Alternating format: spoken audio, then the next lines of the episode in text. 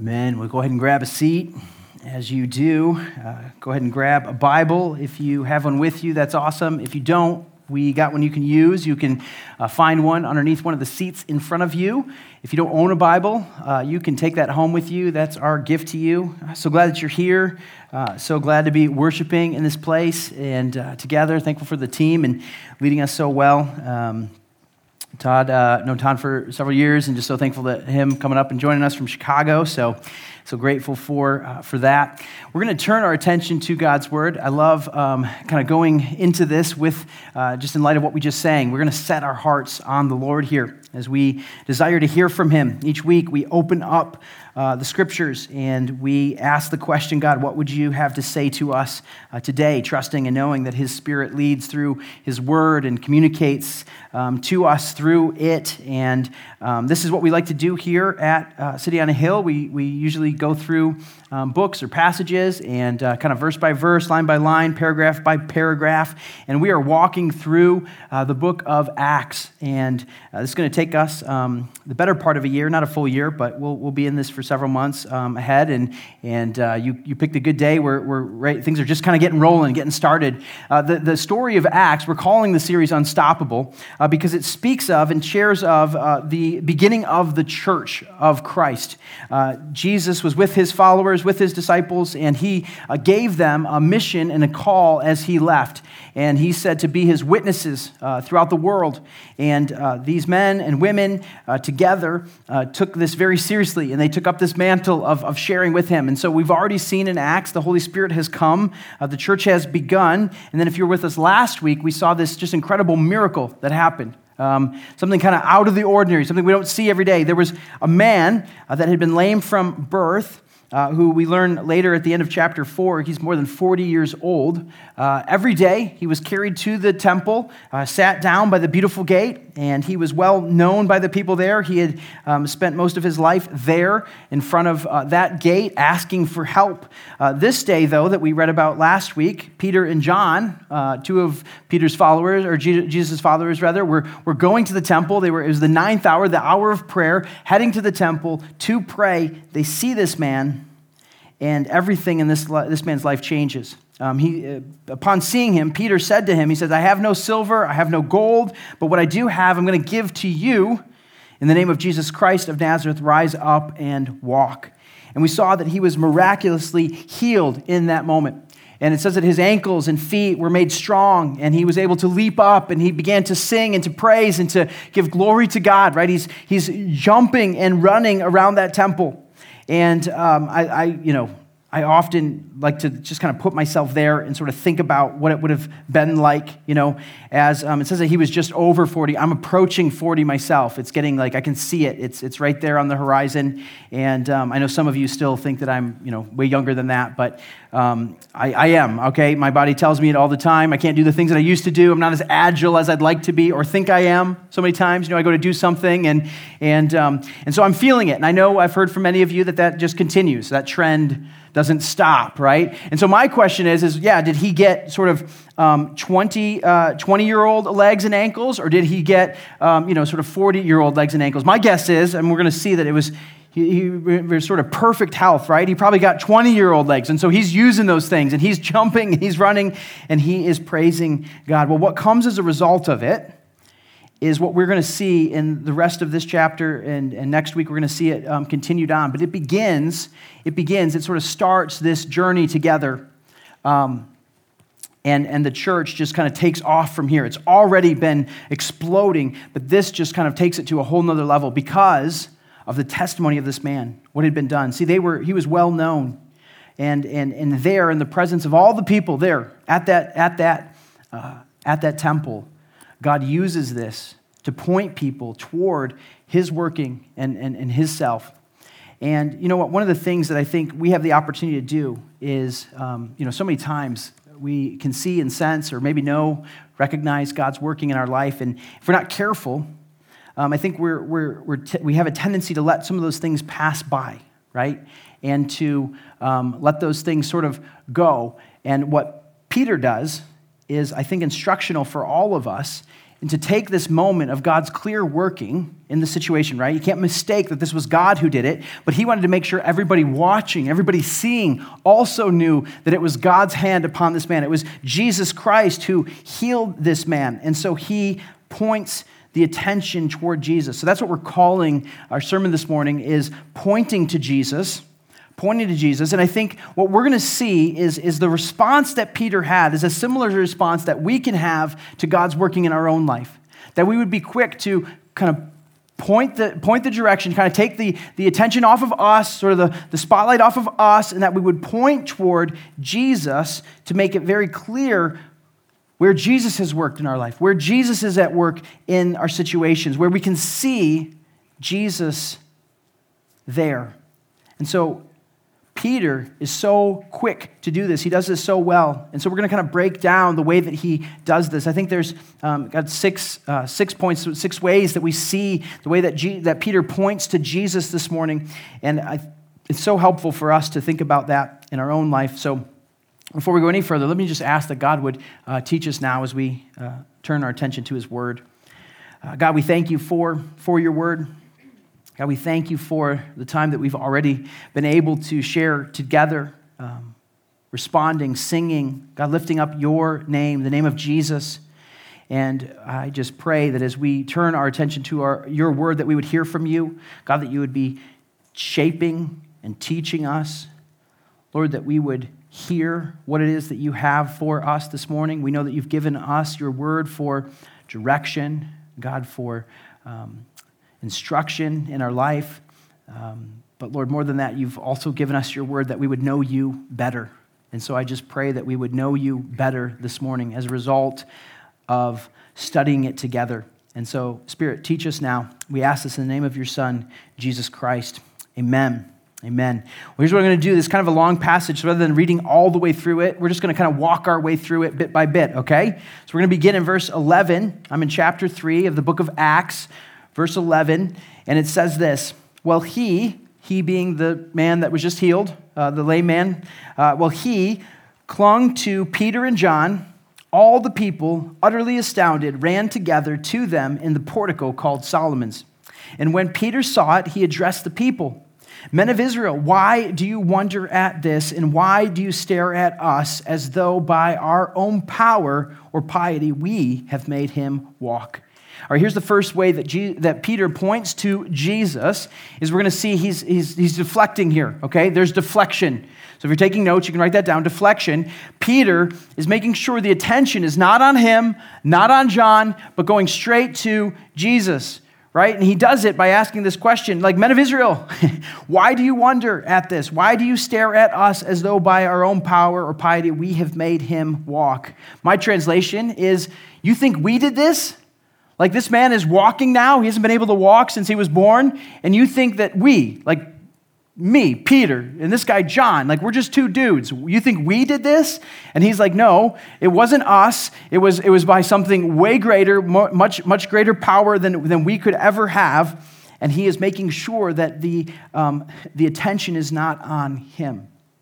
And I think many of us in this spot, if we were to kind of place ourselves, like live in the text and be there, uh, hopefully, we would have the same speed with which we would kind of point the attention, right, off of us uh, toward Jesus. But how many times does things happen in our own life and we fail to acknowledge the fact that God is at work in these? I mean, God is working.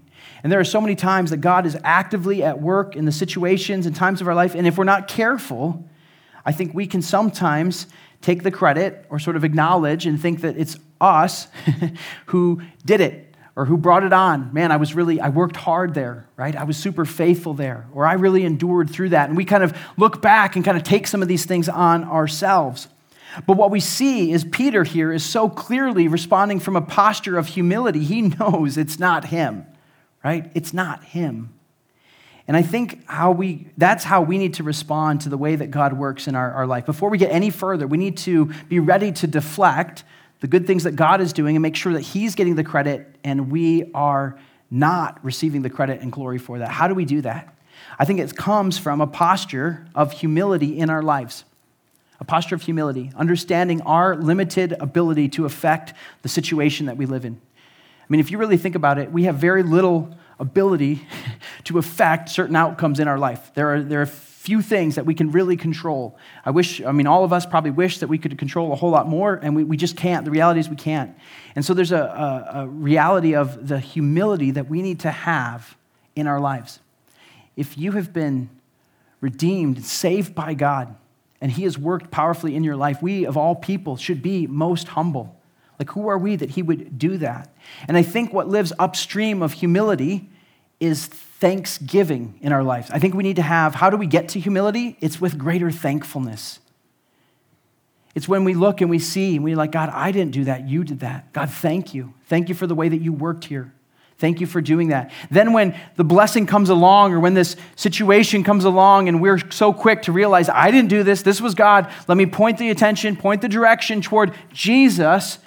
That's how Peter did. See, Peter, Peter was so thankful. He knew that he was um, of all the disciples, we constantly see him, right, putting his foot in his mouth, sort of stepping out, kind of being um, a little brash, little, a little quick to the, um, to the punch on uh, just anything that was happening. And so he had, by this point, there was a growing humility. And I think it comes from a place of thanksgiving, thankfulness. He knew what Jesus had done in his own life. And so he deflects. He's like, listen, this is nothing, nothing that we did. It was all Jesus that is doing it. So when we have the opportunity, would we deflect and point toward the working of Jesus?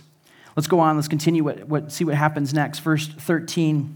It says, The God of Abraham, the God of Isaac, and the God of Jacob, the God of our fathers, glorified his servant Jesus, whom you delivered over and denied in the presence of Pilate when he had decided to release him. But you denied the holy, righteous one and asked for a murderer to be granted to you and you killed the author of life, whom God raised from the dead. To this we are witnesses. You see here, uh, Peter is preaching and kind of teaching in such a way that's going to lead to conviction. It's the second element of his pointing to Jesus it's conviction, right? There is great boldness here in what Peter is saying. He's not cutting corners, he's not, he's not sort of mincing words and kind of softening this. He is like, listen, this is what happened. He kind of points to and says, listen, the God of Abraham, the God of Isaac, and the God of Jacob. He's like, let's just be clear who we're talking about here. We're talking about our God. This is how God was known, right? The God of the Bible appeared to Abraham, gave a covenant to Abraham. He said, I'm going to call you out, make you into a chosen people, a special people. I have purpose for you. I'm going to lead you to a land, and I am going to bless the world through you. This promise was repeated to his son Isaac and repeated again to his son Jacob. And so, God was known to the Jewish people as the God of Abraham, Isaac, and Jacob, the God of their fathers, right? This is the God for generations that has been faithful to his people. But look, he's now worked in our time. He's done this in our day, just weeks ago, months ago, right? He glorified his servant Jesus, whom you delivered over and denied in the presence of Pilate when he had decided to release him. But Peter's like, This is what you did. You denied the holy and righteous one. This was God's son. This was God Himself. You denied Him and asked for a murderer to be granted to you, and you killed the author of life. What's going on? What's, what's Peter talking about here? Well, if you just kind of like refresh our memories, or maybe you don't know, um, Peter, or Jesus, when he was on trial, was handed over to sort of the local ruler, leader, uh, who was Pilate. And Pilate, upon uh, examining him, sort of like acquitted him. He's like, I don't, there's no, there's nothing wrong. Like this man hasn't done anything worthy of uh, punishment, certainly not worthy of death. And so he sort of washed his hands of him and said, you know, I, I would just as soon let him go. But the crowd has so grown in their excitement and, and kind of, um, you, know, uh, kind of anger over the situation. And so he didn't want to upset them. So he kind of took Jesus before the crowd and he sort of put him out. And there was a tradition to release a prisoner. And so he says, hey, do you want me to release to you this Jesus of Nazareth? Or I've got this other guy, Barabbas, who is a murderer.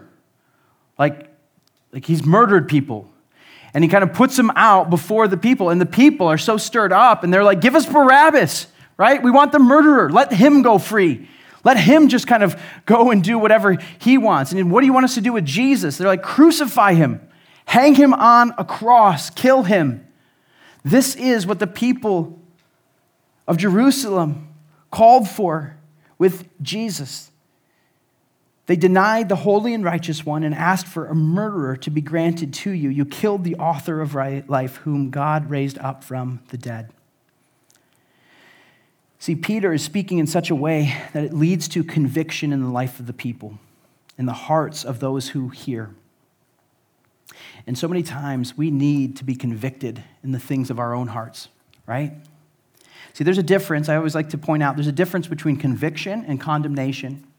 Condemnation comes from the enemy, leads to destruction. It leads to uh, a lack of growth, lack of life. It leads to despair.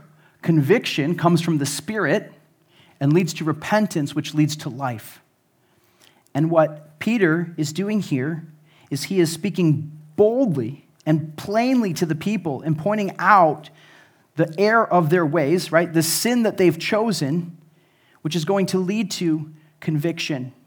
How do we know it's going to lead to conviction? Well, um, in just like another page, it's going to say that, uh, verse 4 of chapter 4, many of those who heard the word believed, and the number of men came to be about 5,000.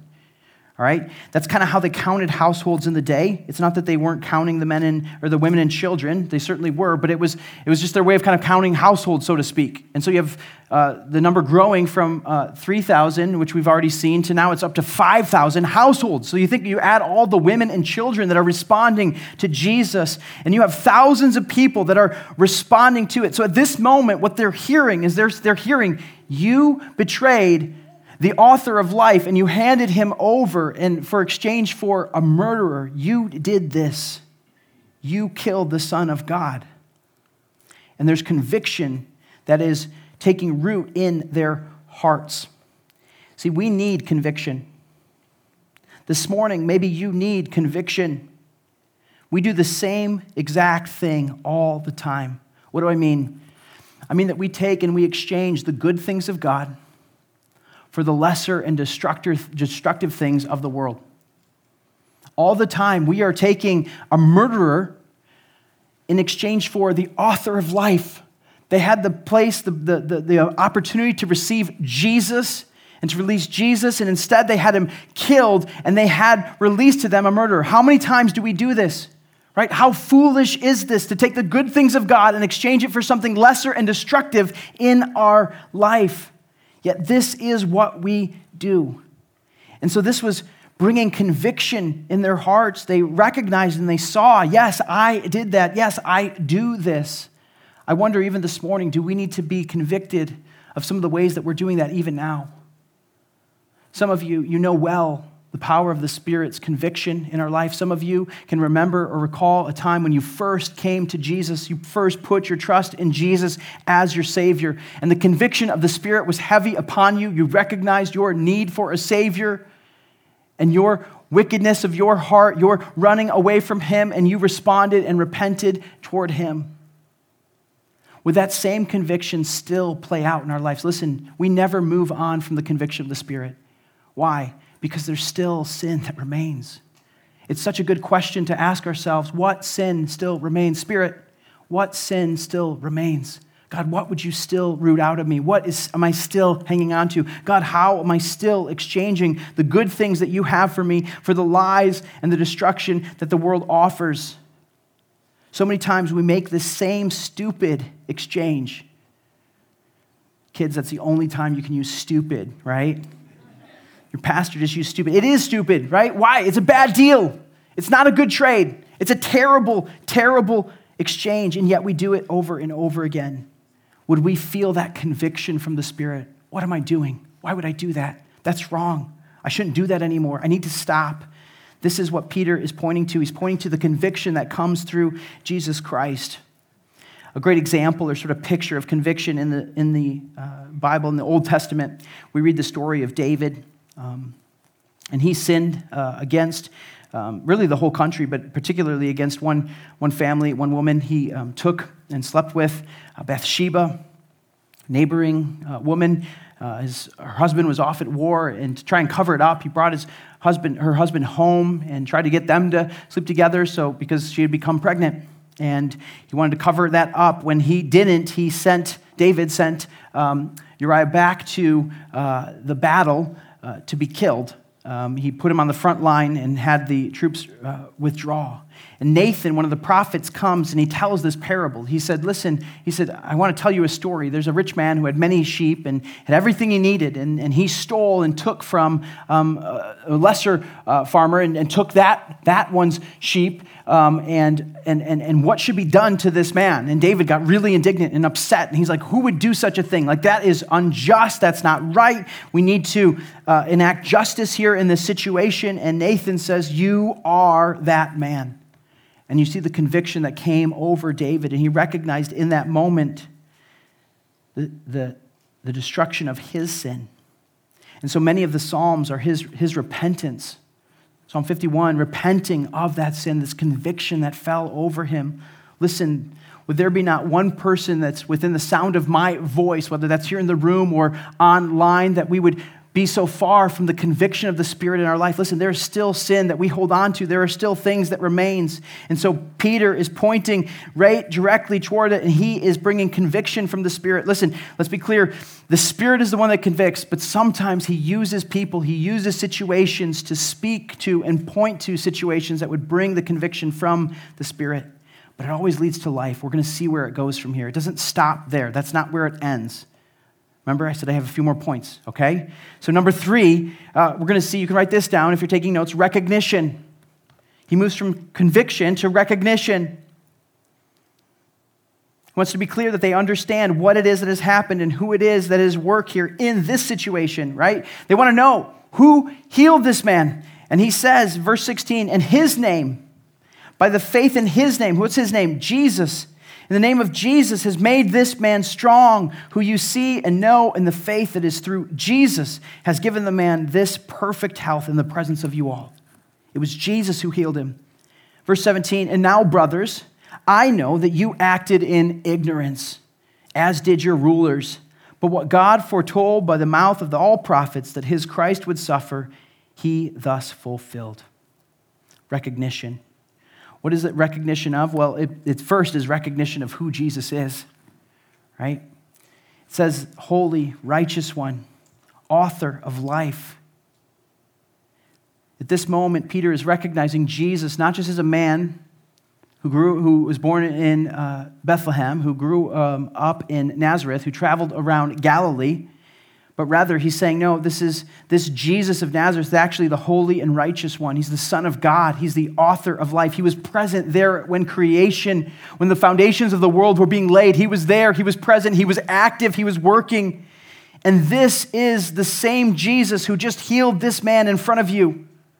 Right? He's given him perfect health in the presence of you all. This is the Jesus. He's like, you need to recognize him as such.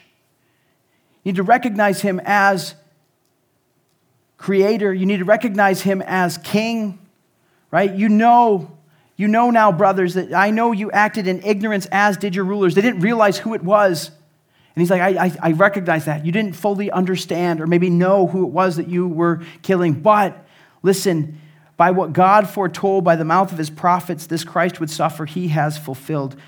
God, before the foundations of the earth, knew this was the plan that he had written into. He knew that this day was coming. And so God is still at work in the death of Jesus Christ.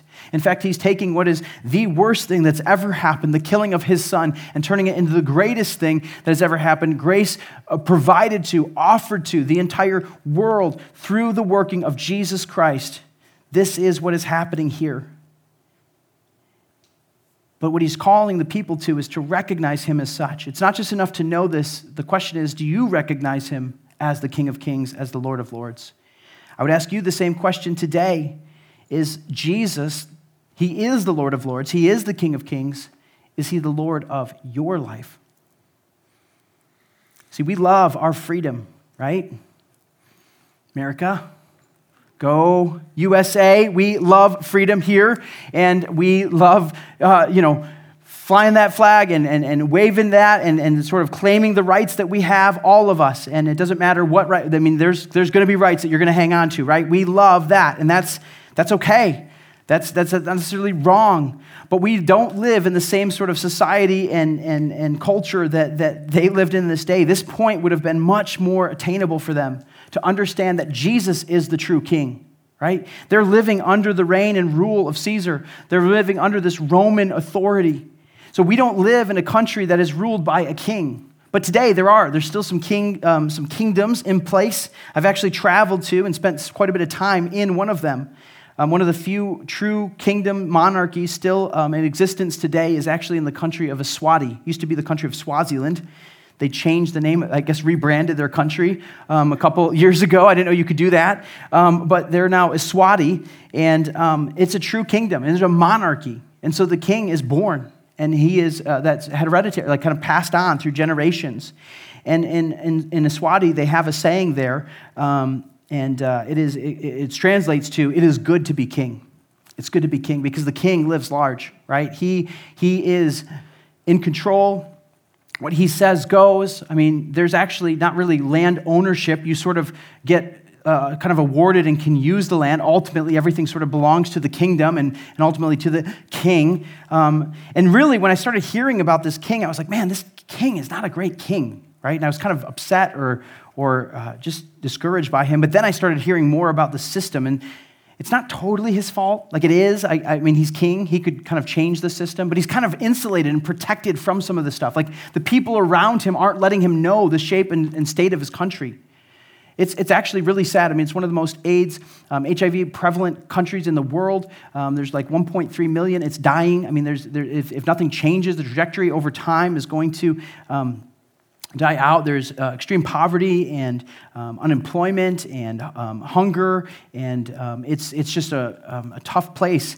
And um, the king doesn't see or know all of that. Uh, how do I know that? Well, one time we were there and they were actually constructing um, a new road, and uh, the story, or they said, like, you know, the reason they're building this road and kind of redoing this road is in a couple months, the king is going to travel from this part of the country to this part of the country, and they want to make sure that he has a smooth road the whole way, right? So he doesn't even feel the bumps. he, doesn't even, he doesn't even know and understand. They're, they're redoing the road just so the king can kind of drive across it and feel like everything is in good shape and, and, and, and doing well. I'm not here to knock on him or uh, take shots at him, but just to say that, hey, he's an earthly king. Earthly kings are for, at some level, their good, their pleasure. We do not serve a king like that. Jesus is the true king, and he is a good king. He loves his people. He takes care of his people. He is not harsh toward those whom he rules. He is good to all. He is the king of kings over all things. And what Peter is trying to point his driving his attention to is listen, it's by this name, the name of Jesus, that he was healed, and he is the fulfillment of the prophets for centuries, which has been foretold. This is Jesus. He is the king. And so, my question for you would be when you have opportunity, do you point for others? Do you try and point that others would make him king of their life? It starts by you making him king in your life. He is king. The question is do you recognize him as king in that way? Who's on the throne in your heart? Who's ruling and reigning in your world? Is it you? Is it somebody else? Or is it Jesus, the true king? There's a recognition that comes, but it doesn't just stop there we see he calls them toward response. Verse 19 Repent, therefore, and turn back that your sins may be blotted out. We're going to call this contrition. Contrition. I like this word contrition. I think it speaks to the attitude of the heart. Repentance is the action of the heart. Contrition leads to repentance. The attitude leads to the action. And Peter here Again, not mincing words, says, Repent, therefore. Turn back that your sins may be blotted out. Every time that we see repentance in Scripture, it kind of paints this picture for us. It helps us to understand what repentance exactly is. And it's this repentance is I'm going this direction. When I repent, I stop, I turn around, and I go back this direction. All right, so it's kind of all of that is kind of tied up in repentance. I'm going this direction, I stop, I turn around, and I go back. And what he's calling them to is this, this action. He says, Repent, therefore, and turn back. Why? That your sins may be blotted out. He's calling them to recognize that they are in sin, that they have killed Jesus, that they need a Savior, and that their hearts are wicked.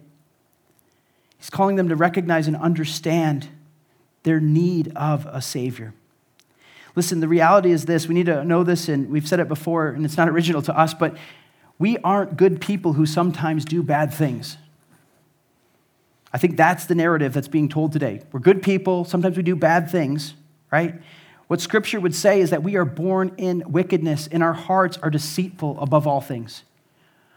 We are in need of repentance. We have to stop, we have to turn around, we have to go back.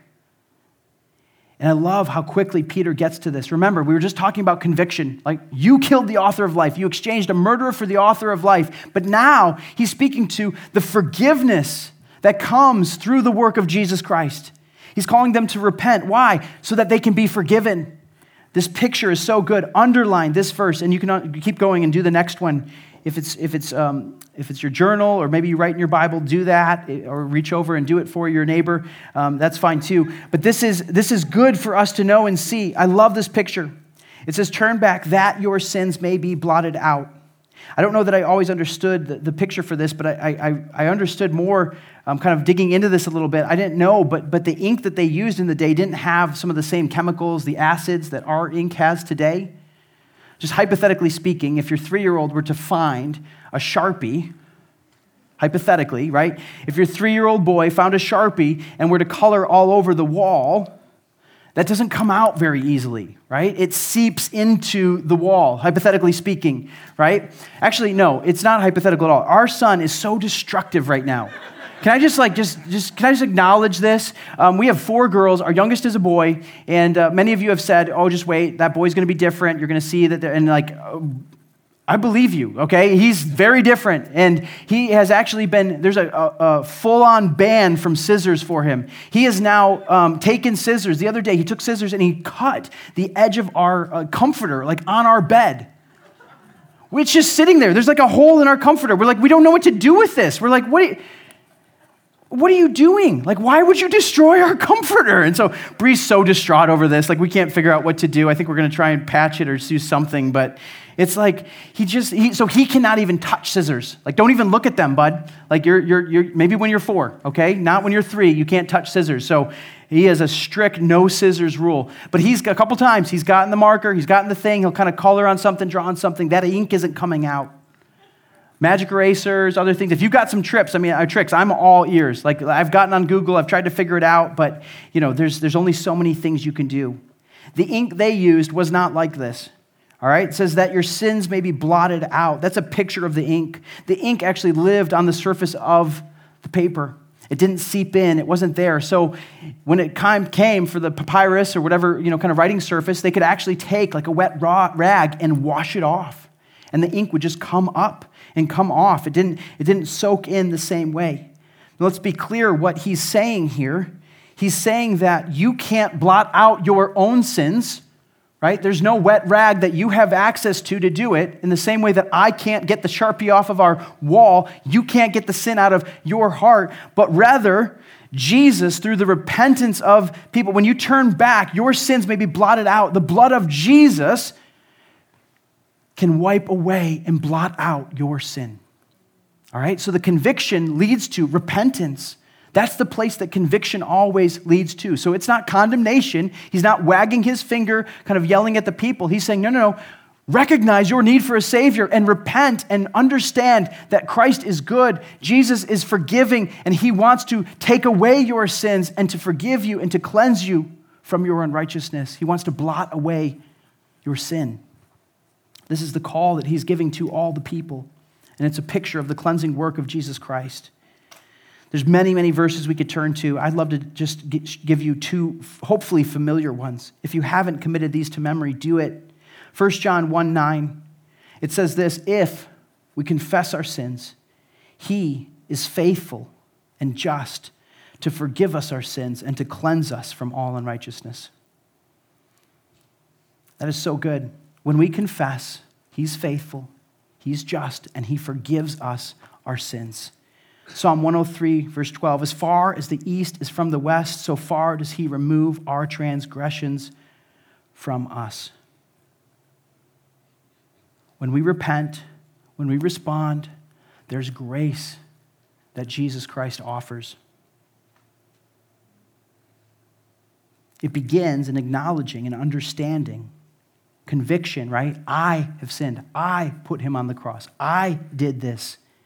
And then I respond in repentance, turning back, acknowledging that I have sin that needs to be blotted out. And there's one Savior. His name is Jesus, and He's the one who can do that in my life. It doesn't stop there, though. This is the goodness of God at work. Look at verse 20. It speaks not just of contrition and repentance, but it speaks of regeneration. Verse 20 is this that times of refreshing may come from the presence of the Lord, and that he may send the Christ appointed for you, Jesus, whom heaven must receive until the time for restoring all the things about which God spoke by the mouth of his holy prophets long ago. He says that your sins will be blotted out and that there will be times of refreshing that will come in the presence of the Lord. Times of refreshing. Listen, we need, we need refreshing. And maybe some of you have like a friend that does this for you, um, you know, on some, on kind of a more basic human level. I've got a couple of close friends. Every time I'm with them, I'm like, I can't wait to be with them because it's just so refreshing. I always walk away encouraged, laugh a lot, right? I look forward to those times, walk away encouraged. It's never a drain to be together, it's encouragement. See, this is how it should be with us and the Lord right? There should be times of refreshing in the presence of the Lord. This is the invitation of Jesus Christ. And what I would just like to say to you today, some of you might say, Well, I don't feel refreshed by the Lord. I never feel times of refreshing with the Lord. Lovingly, what I would say to you is this is something that you are going to want to examine, right? Would this be kind of like the check engine light on your dashboard? If you don't feel refreshed by the Lord, then maybe something needs to be sort of dug into. And I don't know exactly, I can't like tell you right now what that exact thing is, but I'm just telling you that the, the check engine light is on and you need to figure that out. The check engine light currently is on in my car. Actually, no, I think it's off at the moment, but it, it probably is coming back on. I shared a couple weeks ago that uh, my fuel tank had like some holes in it, which is never good. You don't want to get out of the car and have gas everywhere, which is what I did. And um, God protected me, got there, got to and from. It was okay. So we got it there, but then that replaced, ever since then, the check engine light will come on sometimes. And I have, I'm like too, um, I don't know if I'm too cheap or just too, like, I don't want to take it somewhere and get it like inspected. I want to know what it is first and then kind of figure it out. And then I'll take it somewhere and get it inspected.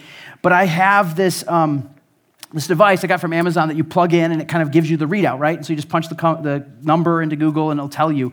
And so the, the thing that's wrong with my car right now um, is it's the same problem. If you've ever had the check engine light come on, if you like forget to screw on your gas cap, you know, sometimes that check engine light comes on. That's a really easy check engine light to deal with, right? Because you just put that gas cap back on and it goes away. And so it's the same thing, that's, that's the same number is what's kind of coming up. So I think it's the fuel tank. Like sometimes when I fill up or when it goes down, it's like I can't figure it out, but it's not big enough for me to investigate. I'm still just kind of driving and hoping that I'm not doing damage. So if you know more about cars than I do, let's talk and, and figure out what to, what to do with this thing. But that check engine light is there to draw your attention to something that needs some attention. So at some point, if this continues, I'm going to have to deal with it. What I'm trying to tell you this morning is that when it says this, that the times of refreshing may come from the presence of the Lord, that he may send the Christ appointed for you, Jesus. If you don't feel refreshment, times of refreshment from the Lord, then something is probably off. The check engine light on your dashboard is going off. And it might be something as simple as you just need to spend a little more time with him, right? You're like, man, I spent five minutes this morning. I just didn't feel refreshed from the Lord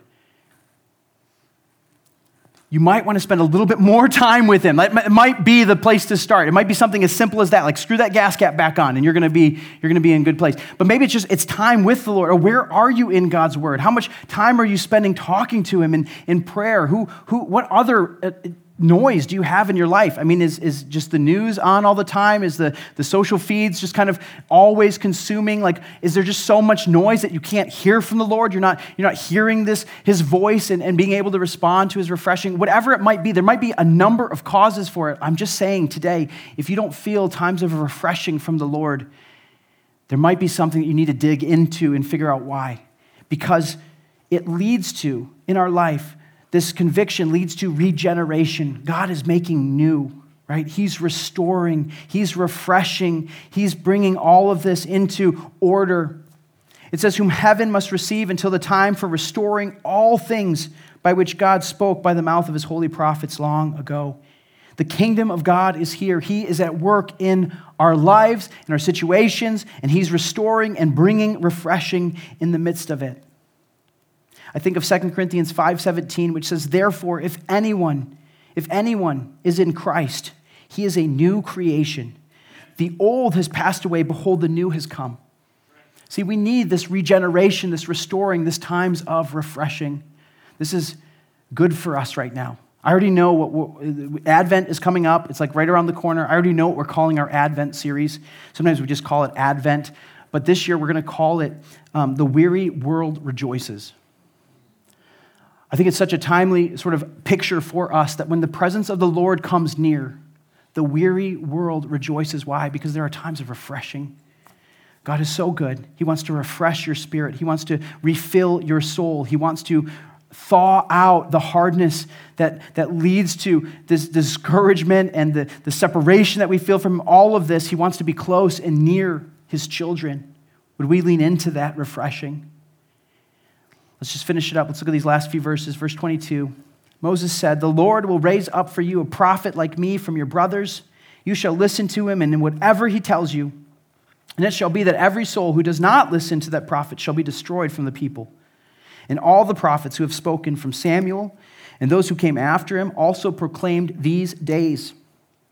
These days that are here now, right? You are the sons of the prophets and of the covenant that God made with your fathers, saying to Abraham, In your offspring shall all the families of the earth be blessed. God, having raised up his servant, sent him to you first to bless you by turning every one of you from your wickedness. I'm just calling this repetition right? He's kind of like just taking one more pass, right? One more lap around the track. He's like, this is what the prophets have spoken, like all the way from Abraham. This, this covenant was given that he was going to bless his children. The generations would be blessed. And he's like, this is the fulfillment. You are the offspring of Abraham. And God raised up his servant. He sent his son Jesus, and he sent him to you first See, Peter knows this is not going to stay in Jerusalem, right? The, the, the, the, the command, the mission was from Jerusalem to Judea to Samaria to the ends of the earth. He's like, it's going out from here, all right? It's not going to stay local long. This thing is going to go out, but you have the opportunity first to turn every one of you from your wickedness to respond. He's repeating it. Why? Because we need to hear it over and over and over again. Generations have been looking forward to this day, and he is saying, Listen, it has come. We have heard this before. You're hearing it again today. The question is, are you going to respond? See, I love, I love this little, this, just this little picture following this miracle. And one of the things I love about it is Peter is so led in this moment by the Spirit. I mean, think about it. He was just going to the temple to pray. Sometimes I think we, we question, like, what does it look like to abide in Christ, right? What does it mean to walk in the Spirit? Peter is doing that. He's going to the temple to pray. He's compelled by the Holy Spirit to, to, to speak to this man, and he ends up healing him. Jesus heals him through, through, through Peter. And then, this isn't a sermon that he had like ready to go, right? He didn't have notes in his pocket. You know, he's like, oh, well, here we are. I'm going to just, you know, kind of unpack this thing I've already written. Like he's speaking from his heart. He's, the Spirit is speaking through him. He is being walking by the Spirit, compelled by the Spirit. God is using him powerfully. And God is still at work in that same way today. And so I think as we walk in the Spirit, that we might have the opportunity to share and to point others in the same way, using some of these very things that we would point to opportunities of conviction where sin is clearly present and wreaking havoc. Would we point people toward that and allow the Spirit to convict? Right? Would we, would we repeat and kind of return to often this, this, this theme, this, this repetition of our need for a Savior, right? And acknowledging our own wickedness in our own heart. But all of this, I think, comes from a heart that's been changed See, more than anything, Peter was able to point to Jesus because he himself had been pointed to Jesus and he himself had responded to Jesus. Right? All of these things are true in Peter's heart first. And I think the question we need to ask is are these present in our heart today? Right? Have we stopped deflecting our own sin? Right? Not somebody else's sin, but it's mine. I'm, I'm the problem. I have sin in my own heart. It's my wickedness that needs a Savior. Right? It's not something that the world has caused me to do, it's, it's me. Sin lives within me. And have I felt conviction over that? Right? Have I seen the way that I've hurt people, that I've fallen short of God's decrees and His commands and His holiness in my life? Have I been broken over that? And have I recognized that Jesus is the true King and I have not responded to him as King and Lord and Savior? But then have I seen that he is welcomed and he has made a way through the blood of Jesus spilled on the cross, that there is forgiveness of sin, and with contrition in my heart, repentance in my actions, that I would respond and repent, changing course, receiving his forgiveness, being made new, regenerated, my life restored, receiving from God times of refreshing and would I come back to that over and over and over again? One of the things we like to say, I think it's Tim Keller who said it this way, is like the gospel, this isn't just the ABCs of the gospel, this is the A through Z. This is all of it, right? That we would, time and time again, you don't just kind of pray a prayer once and then move on from it to never return. Would God constantly be showing us our need for our Savior? That we would be preaching the gospel to ourselves over and over again, just as much as we're preaching it to others. This is where Peter is at. He recognizes and realizes the work that God has done in his life, his need for a Savior, his acknowledgement of Jesus in his life, and then he's able to point others so, so powerfully and boldly in this same way. Would we respond with that even today? Would we be able to say, as we're going to sing in just a minute, Lord, I need you. I need you to change me. I need you to work. And will we then be able to point others in that same place? Let's pray and respond to the Lord together. God, we thank you for your word. God, I thank you for the conviction that comes through your spirit. Lord, even today, in speaking about this great exchange that we make, God, exchanging lies for your truth, God, exchanging sin for holiness, God exchanging the temptations, God, the um, lure of life around us for the goodness of knowing you. Lord, we see the impact and effect of that on our own heart. And so I just pray for any conviction that we would be feeling this morning. God, that we would know and respond to your faithfulness, God, your forgiveness, your loving call back to you. God, that we would know that, that you are not standing there wagging a finger at us, Lord, but you are inviting us with open arms back because of the what Christ has done for us on the cross. Jesus, time and time again, we thank you for that. You are so good to us. God, would you refresh our souls? Would you remind us of this truth? God, would we not do anything, anything in our own strength, our own power, but would we rest fully upon you, trusting in your spirit to lead us? God, we ask this in the name of your Son, Jesus. We respond to you now. Amen.